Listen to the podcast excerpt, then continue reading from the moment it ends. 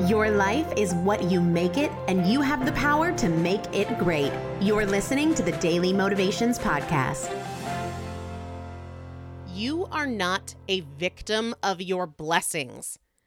There's been a lot of complaining lately that I've heard. Things like, my daughter is graduating from college and I have so much to do before my family comes in to celebrate. Or, my to do list is out of control with things that have to be done before vacation or my kids' sports schedules are keeping me from getting time for the gym. Those are not problems.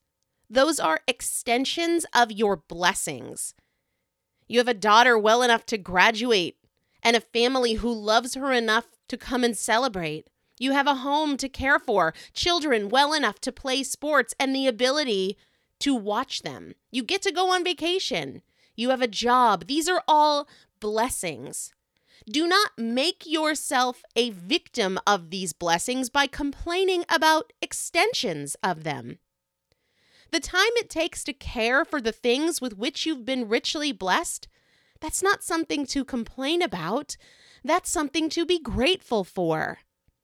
If you're doing that kind of complaining, the only thing that needs to change is your attitude. You are not a victim of your blessings. Today's daily motivation is brought to you by Primal Potential, helping you master fat loss naturally. To learn more, visit primalpotential.com.